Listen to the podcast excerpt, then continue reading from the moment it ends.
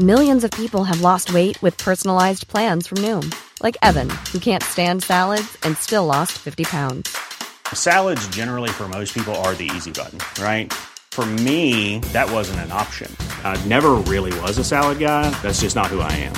But Noom worked for me. Get your personalized plan today at Noom.com. Real Noom user compensated to provide their story.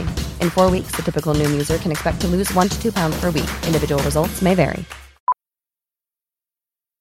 Millions of people have lost weight with personalized plans from Noom, like Evan, who can't stand salads and still lost 50 pounds. Salads, generally, for most people, are the easy button, right? For me, that wasn't an option. I never really was a salad guy. That's just not who I am. But Noom worked for me. Get your personalized plan today at Noom.com. Real Noom user compensated to provide their story. In four weeks, the typical Noom user can expect to lose one to two pounds per week. Individual results may vary.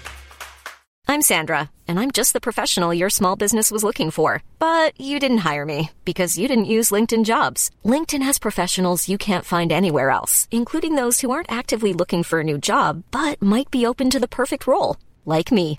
In a given month, over 70% of LinkedIn users don't visit other leading job sites. So if you're not looking on LinkedIn, you'll miss out on great candidates like Sandra. Start hiring professionals like a professional. Post your free job on linkedin.com/people today.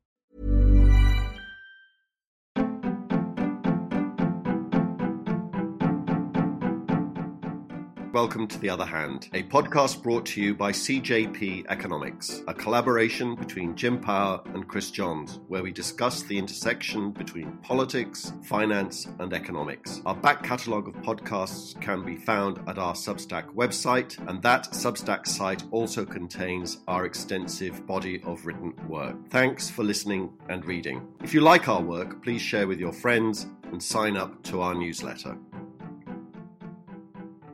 It's been an incredible week here in Ireland with lots of data on house prices, national accounts, the summer economic statement. Um, I did a blog yesterday, um, but I, would still like to talk about some of the aspects around that in a second. Uh, but first of all, Chris, um, I suppose returning to one of our old themes, which is the whole argument and debate around inflation, um, bond yields, how markets are reacting. We've had two pieces of inflation data this week in the United Kingdom and the United States. So at the end of the week, how do you feel about that whole inflation debate at this juncture? And more importantly, where you think inflation and markets are likely to take us? Thanks, Jim. Well, how I feel about the debate is that the gap between markets and experts I, I use the term carefully, has never been wider. Uh, the markets are taking all this inflation data on the chin with some wobbles in equity markets. It, it's beginning to feel to me that equity markets are starting, just starting to get nervous about the inflation outlook. Um, it's very, very small and it could turn around in the next half an hour, quite frankly. But equity markets, although they're still very close to their highs, particularly in the States, to me are starting to look as if they think the best of the good news is behind us and that there could well be some bad news, particularly on inflation, in front of us. Now, of course, the inflation news in the States for the last few months, um, over months, has been bad. The inflation numbers keep coming in at a high level and always much worse than expected. The headline inflation numbers from the States, as we discussed the other day, are over 5% now. And the way in which the markets, or at least some important markets, are taking this on the chin, I've spoken about my nervousness about equities. The bond market seems pretty undisturbed by this. It moves around a little bit, but uh, I just looked up the 10 year Treasury yield and it seems to be about 1.3%. Now, if you told me, you, or I think any economist, financial market type at the beginning of the year that by the middle of the year we'd be running US inflation over 5% and the 10 year treasury still yielding one point something, I think we, we would have been um, laughed at. Uh, the idea that that could happen, you know, real yields, um, which in a crude way are just the difference between bond yields and inflation um, of, of around f- minus 4%, um, is, is something that I've never seen before or if I have, I haven't noticed, and it hasn't lasted very long, and we would have thought was unachievable. Uh, real yields are important in a whole host of contexts. Uh, not least, they're supposed to tell you what the bond market is expecting for real economic growth going forward. Now, there's no way anybody in the bond market could think that US real GDP growth over the next few years is going to average at minus 4%. So, what on earth is going on? Experts, and I loosely and with a smile on my face place myself and you in this category, Jim, would, would, would say that the inflation outlook has deteriorated. And as I say, that the bond market wouldn't have reacted in the way that it had and that sooner or later something has to crack, we would say that either these inflation numbers now have to start coming down pretty quickly, or the bond market is going to have a tantrum. One of those two things must happen over the next while, I would have thought, and that that gap between experts worrying about inflation and markets not worrying about inflation must at some point close. Now, what I think the bond market is doing is that it's listening to what the Federal Reserve, the entity that sets interest rates in the United States, who keeps saying that they will not allow inflation to run out of control and that they will deal with it if it does. But they don't expect to have to do anything drastic because they expect all of this inflation that we're seeing to be temporary. It's already lasted longer than I suspect they thought and is already a worse problem than they thought, but they keep saying it's temporary. And there are good reasons for saying that we've talked about how it's only really some very big components, things like car prices and rental car prices in particular, driving inflation up. But there are signs of it leaking into um, wages, only very preliminary signs, but, but there are one or two. Here in the UK, we've had similar soundings being made by the interest rate setting entity, the Bank of England, and they're, if anything, a little bit more hawkish than the Federal Reserve across the Atlantic, and two members of the interest rate setting committee, the Monetary Policy Committee of the Bank of England, have hinted this week that they think that the day in which UK interest rates have to rise is approaching faster than anybody currently thinks, and that and that they think that interest rates may have to rise quite soon. And and I think that's one of the things that's put a little bit of wind in the sails of sterling the UK currency, particularly against the euro. It, it for the last while, it's been very slowly, gradually creeping up. Um, it all comes down, I think, for, for people listening to this podcast, to what does this all mean for me, particularly with respect to interest rates. And that, of course, raises the um, review of interest rate setting that was conducted or published at least um, a few days ago by the European Central Bank. And they did lots of interesting things for, for years, they've had this weird target of inflation close to but under 2%, which was very different to the symmetrical inflation targets set in the UK and the United States. They've done away with this weird target and have got a symmetrical target around 2%, is what they're saying. Within the ECB, there seems to be a split as to what that actually means in practice for European and therefore Irish interest rates going forward. Jens Weidmann, the Bundesbank hard money man thinks that it doesn't make much of a difference at all and that it, they will not do what the Fed is doing and actively encourage inflation to be above 2%. Clearly, inflation is a, a lot way, a long way above 2% in the United States. Biden is saying that they would not tolerate that, uh, certainly not encourage it in the way that the Fed has done. Olli Rehn, the representative uh, on the ECB from Finland, familiar to those people who remember uh, the the role of the, the troika and and European officials during uh, Ireland's financial crisis, um, thinks that it won't make much difference in practice. That in fact that uh, um, it won't make much difference in particular to what the ECB does to respect to famous quantitative easing, the amount of money that they're printing. Um, the Christine Lagarde, the head of the ECB, has promised further clarity on all of this and what it all means at the next meeting of the ECB. So we await um, further rhetoric about what, what all of this means and perhaps some clarity on that Weidmann versus Rehn debate. The overall outlook for inflation depends in no small part on what happens to growth. And global growth, again, there's a divergence of opinion.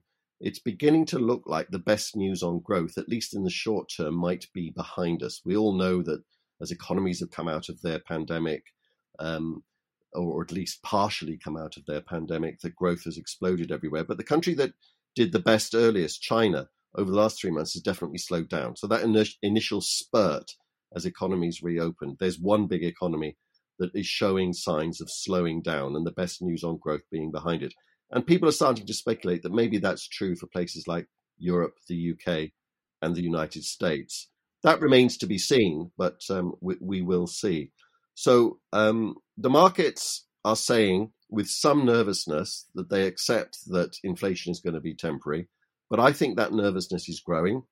And I think that it's not going to take much more bad news on inflation for two things to happen. One is that interest rates um, in the marketplace, at least, particularly bonds, are going to go up. Um, secondly, I think that expectations for short term interest rates, and this is what will drive things like mortgage rates in Ireland and the UK, they will start to go up. So I think that we need to start thinking about higher interest rates sooner than we previously thought, unless the inflation numbers suddenly take a dive. If they continue doing what they're doing over the summer, um, then I think that we could be in trouble on the interest rate front, and, and mortgage holders will need to start worrying.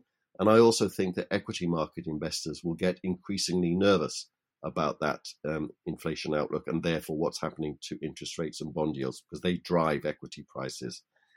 Um, investors in markets always ask at this point in time well, if inflation is going to be a bigger problem than we thought, where's the best place for my money?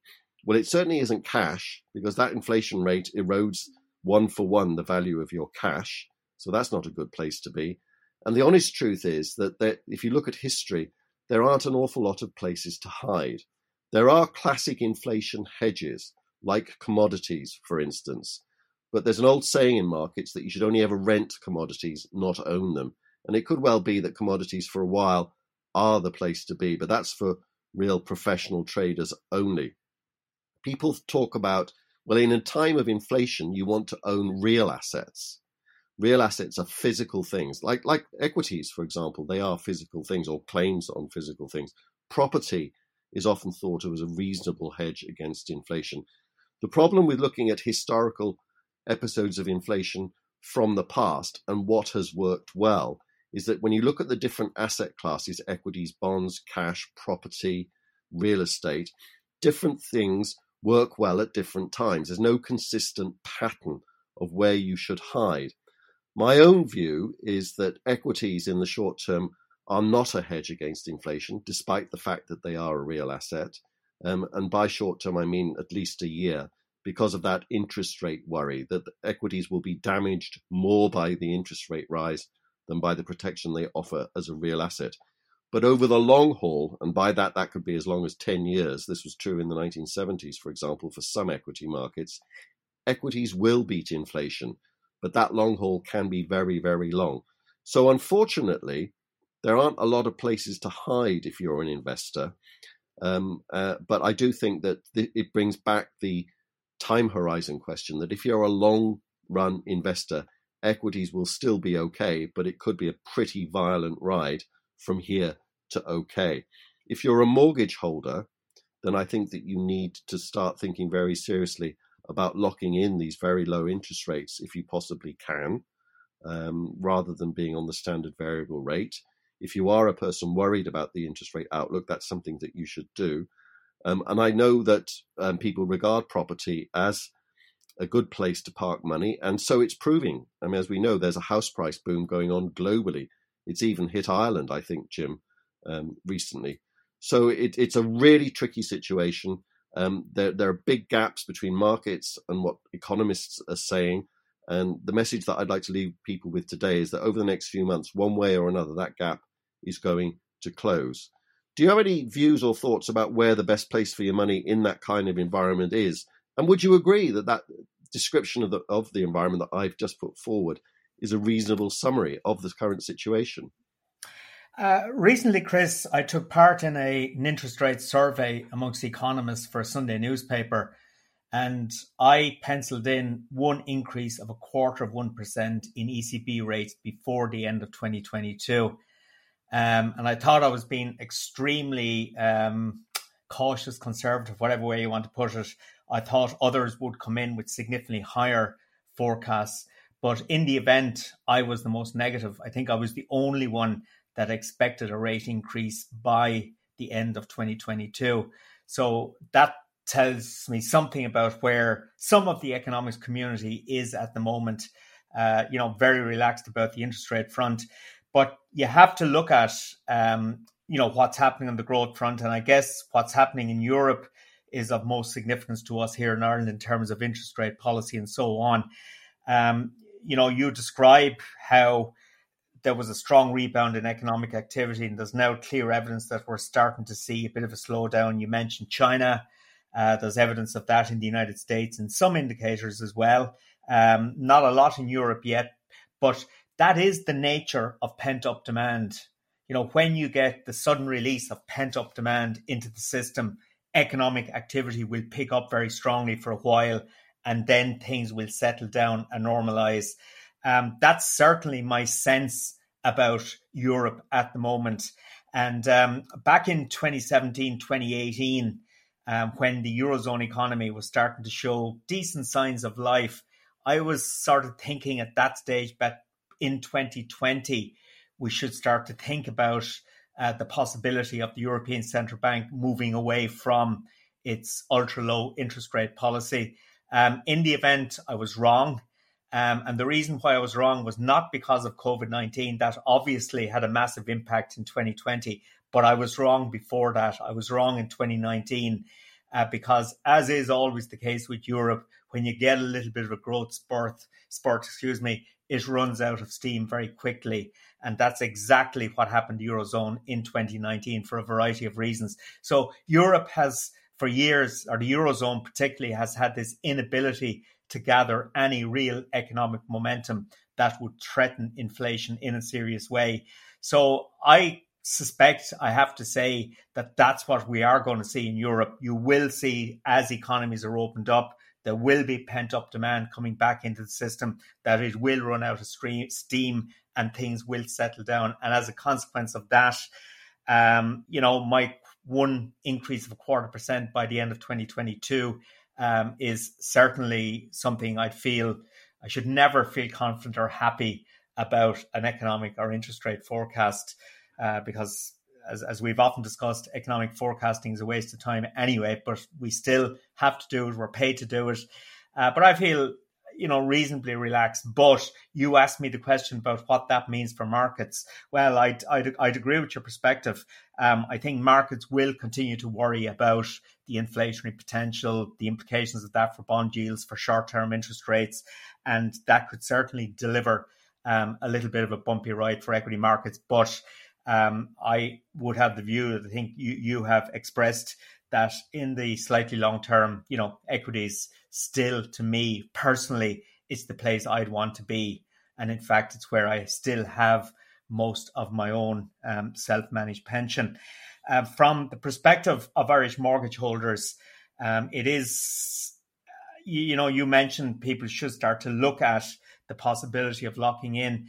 Um, one of the things that's starting to be introduced here by a few of the smaller players is the concept of an ultra long um, mortgage fix, as in 30 years. I think at least one of the smaller players has introduced this. I would expect others to follow suit. And to me, the rates on offer at the moment for 30 year mortgages, for example, are incredibly attractive in a historical context. Okay. And they're also attractive if you believe that as I do, that short term interest rates are going to rise at some stage. But the one thing that has always been a problem with locking for any fixed rate mortgage, be it 5, 10, 20, 30 years, is the fact that if you want to move house, you lose your mortgage. But these products are now starting to address that, and mortgages are becoming transferable. I, I have a question more than a comment there, Jim, because one of the things that would concern me there would be the terms and conditions of that long term mortgage fix because uh, they could be some hidden or not so hidden charges if you break the mortgage, because if you've got a 30 year mortgage, you should expect to move on average at least once during that, that time. And what would happen if you went to your bank five years into a 30 year mortgage and say that I'm selling my house, so therefore I'm going to repay my mortgage? Um, would there be a big penalty for, for ca- cashing that mortgage in or, or paying it off, and to be more accurate?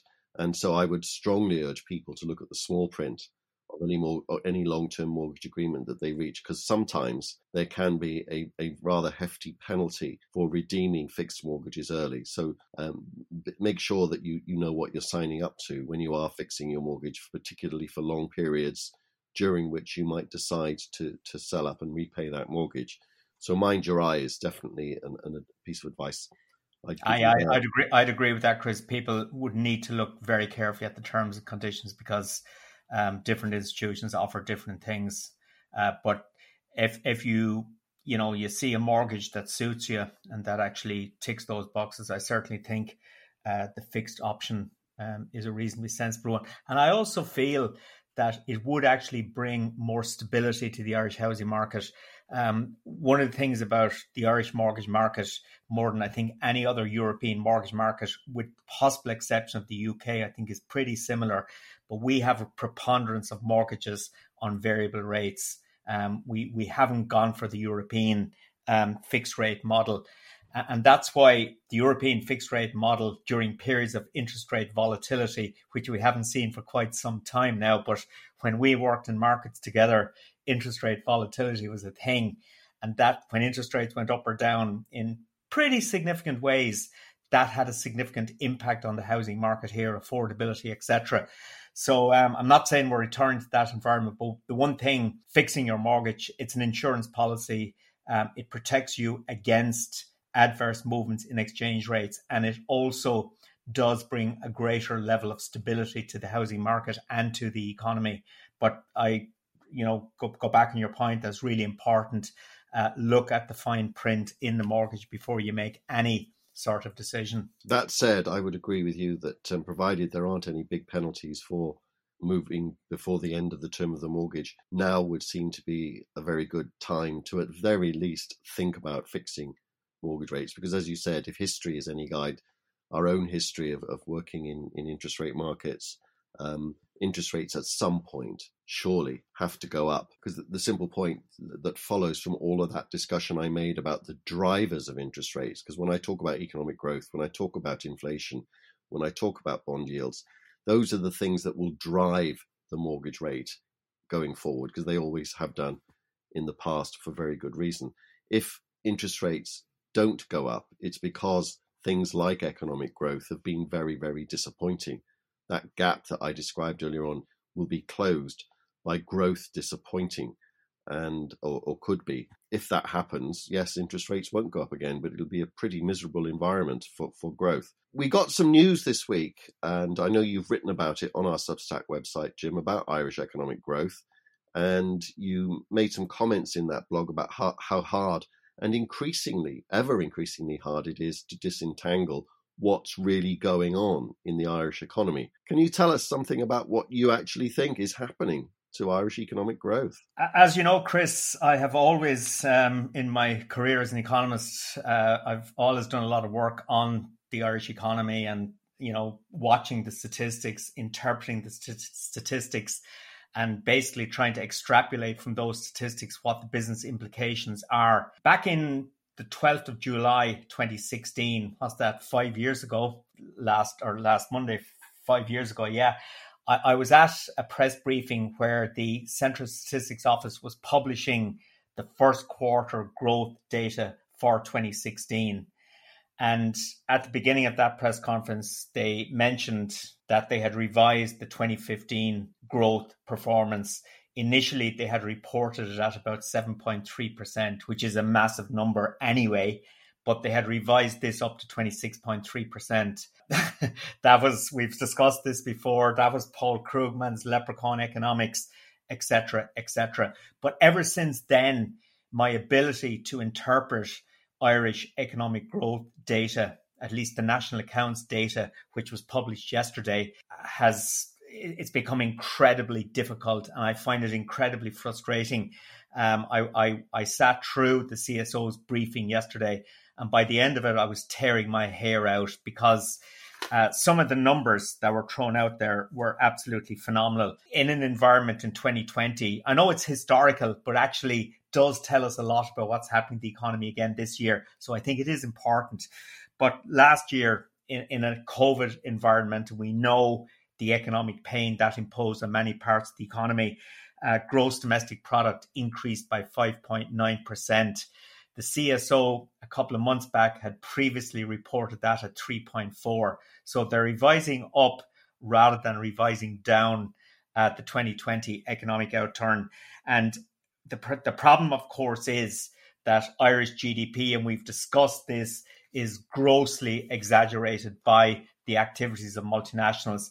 And the CSO, since that infamous day in July 2016, has tried to develop an alternative measure of economic activity that try and strip out, as they describe it, the effects of globalization. This is real geek stuff, okay? And I really struggled yesterday to write up the piece on the national accounts. There's so much geeky stuff in there. But they came up with this measure called gross national income star. Okay, so uh, gross domestic product is the value of goods and services produced in an economy, okay, in a given time period. If you strip out the profit repatriations from the multinational sector, of which there are a lot in this country because we have such preponderance of multinational investment, you come up with the concept of gross national income. And then if you strip out again from gross national income the depreciation on intellectual property assets and a lot of sorry a small number of multinationals moved a lot of intellectual property assets into Ireland from 2015 onwards. And that was the basis for the um, leprechaun economics. So and those intellectual property assets have massive depreciation. So if you strip out that depreciation, if you strip out the depreciation on leased aircraft, and aircraft leasing is an incredibly important part of the Irish economy, going back to the days of Guinness Peat Aviation in the 80s. Um, and then if you strip out the net factor income of re-domiciled PLCs, okay, you come up with this measure called gross national income star. And cutting through the rubbish, gross national income star is a much more accurate representation of what's happening on the ground in the Irish economy. And last year, gross national income star contracted by 3.5%. Not a bad performance in the context of COVID, but still a more accurate representation. And what that reflects really is consumer spending was down by 10.4%. Um, business investment was down by about 22%. So a lot of the domestic demand components fell last year, as we know. So not surprisingly, we got the negative number. But just just to uh, finally put this in context, gross domestic product last year, which is the international metric, it is the metric against which our debt ratio, our budget deficit is measured they are expressed as a percentage of GDP. So last year, GDP totaled 372.9 billion. But when you strip out those three concepts I went through there, the depreciation and so on, um, GNI star comes in at 208.2 billion. So that's basically telling us, in a sense, that Irish economic growth is exaggerated to the tune of about 165 billion. It's not quite that simple, but that's pretty much what it is telling us.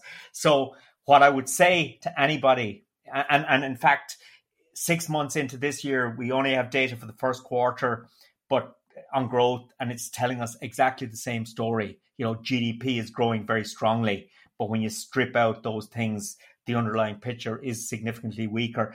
But I guess the message for anybody is when you're looking at the Irish economy, more than any other co- economy in my experience, you really do need to delve beneath the statistics to find out what's really going on. And secondly, and very importantly, if you measure our debt and our budget deficit as a percentage of this big GDP number, they provide a flattering picture of our public finances.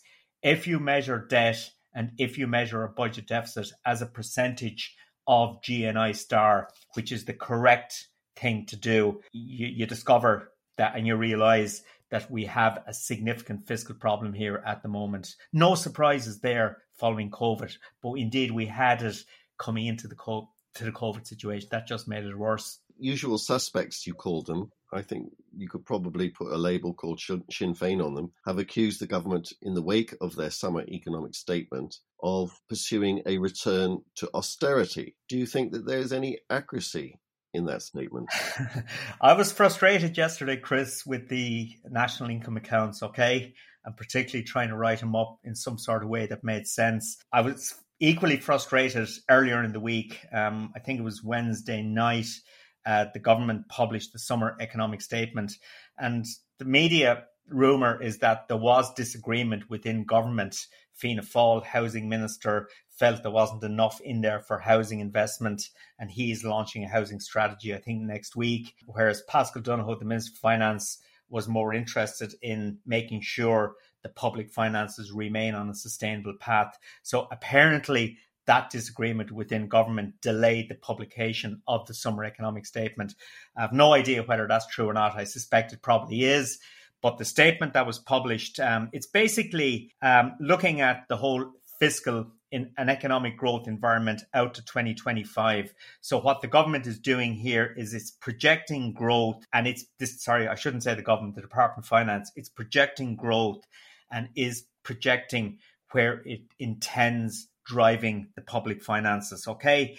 And the the general government deficit, which is basically the annual budget deficit, it it it's going to hit around 5.1% of GDP and 9.4% of GNI star this year. Big numbers.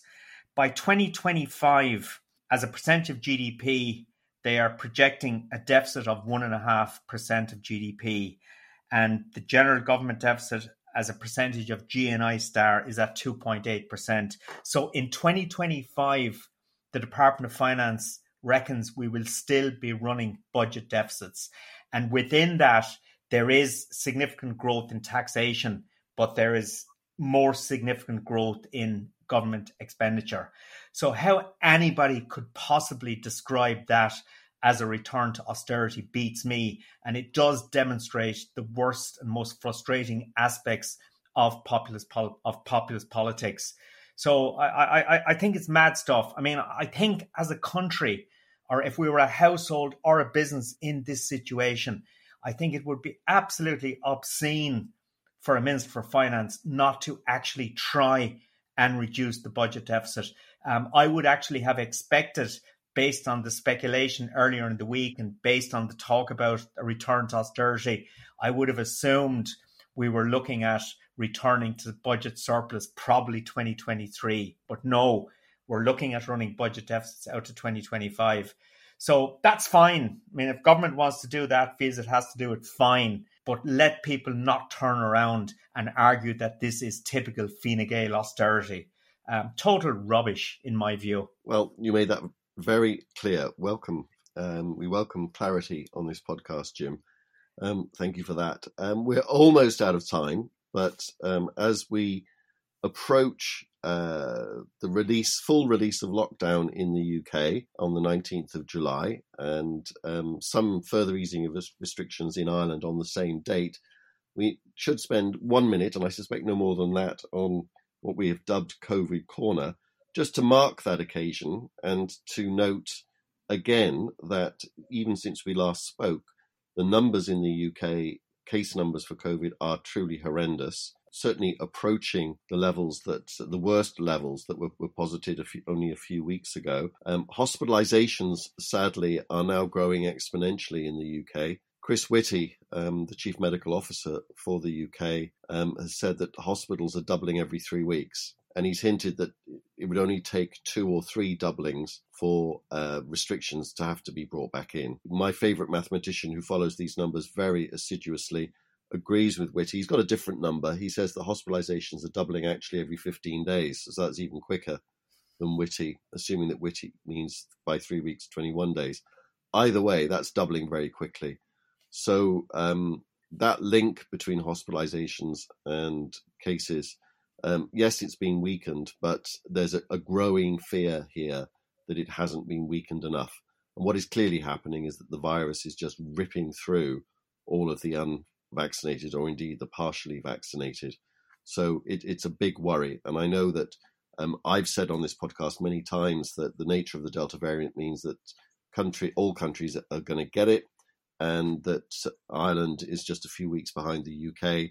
And lo and behold, the Irish numbers in the last few days have started to spike. So I think it's a pretty tricky, if not grim, situation. Uh, two government ministers here in the UK have said in recent hours that um, further restrictions or the reintroduction of restrictions shouldn't be ruled out, but they but they are not forecasting it. Johnson, the prime minister, has said many times that um, there can be no going back, um, but I suspect he may well have to soften that tone in the days and weeks ahead. It's going to be very numbers driven, but it's a, it, it is a very worrying situation. 1,200 scientists have uh, signed some kind of round robin letter saying that Johnson's experiment with full unlocking with case numbers doing what they're doing in the UK is extremely dangerous, not least because that level of infection, the massive level of infection, something like one in 40 people in the northeast of England at the moment have COVID. That's an extraordinary statistic. That's a reservoir of infection from which variants, unfortunately, might grow. So we're talking about Delta at the moment. God forbid we might be talking about Epsilon quite soon. I certainly hope not, for all our sakes. So um, I think we should probably leave it there, Jim. We've run out of time. Um, just to say to our listeners that from a podcast point of view, we're taking a week off. Um, there may well be stuff appearing written on the Substack website in the form of a blog, but this podcast will be off air um, for a welcome break and we'll be back in about just over a week's time. So thanks, Jim.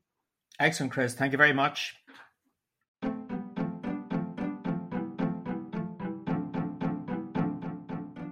You have been listening to Chris Johns and Jim Power on the other hand. We hope you enjoyed it. If you did, please sign up to our Substack account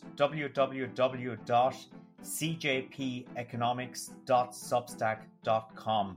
You can download our podcasts on Apple, Spotify, and other good podcast platforms. Hey, it's Paige DeSorbo from Giggly Squad. High quality fashion without the price tag. Say hello to Quince. I'm snagging high-end essentials like cozy cashmere sweaters, sleek leather jackets, fine jewelry, and so much more. With Quince being 50 to 80% less than similar brands.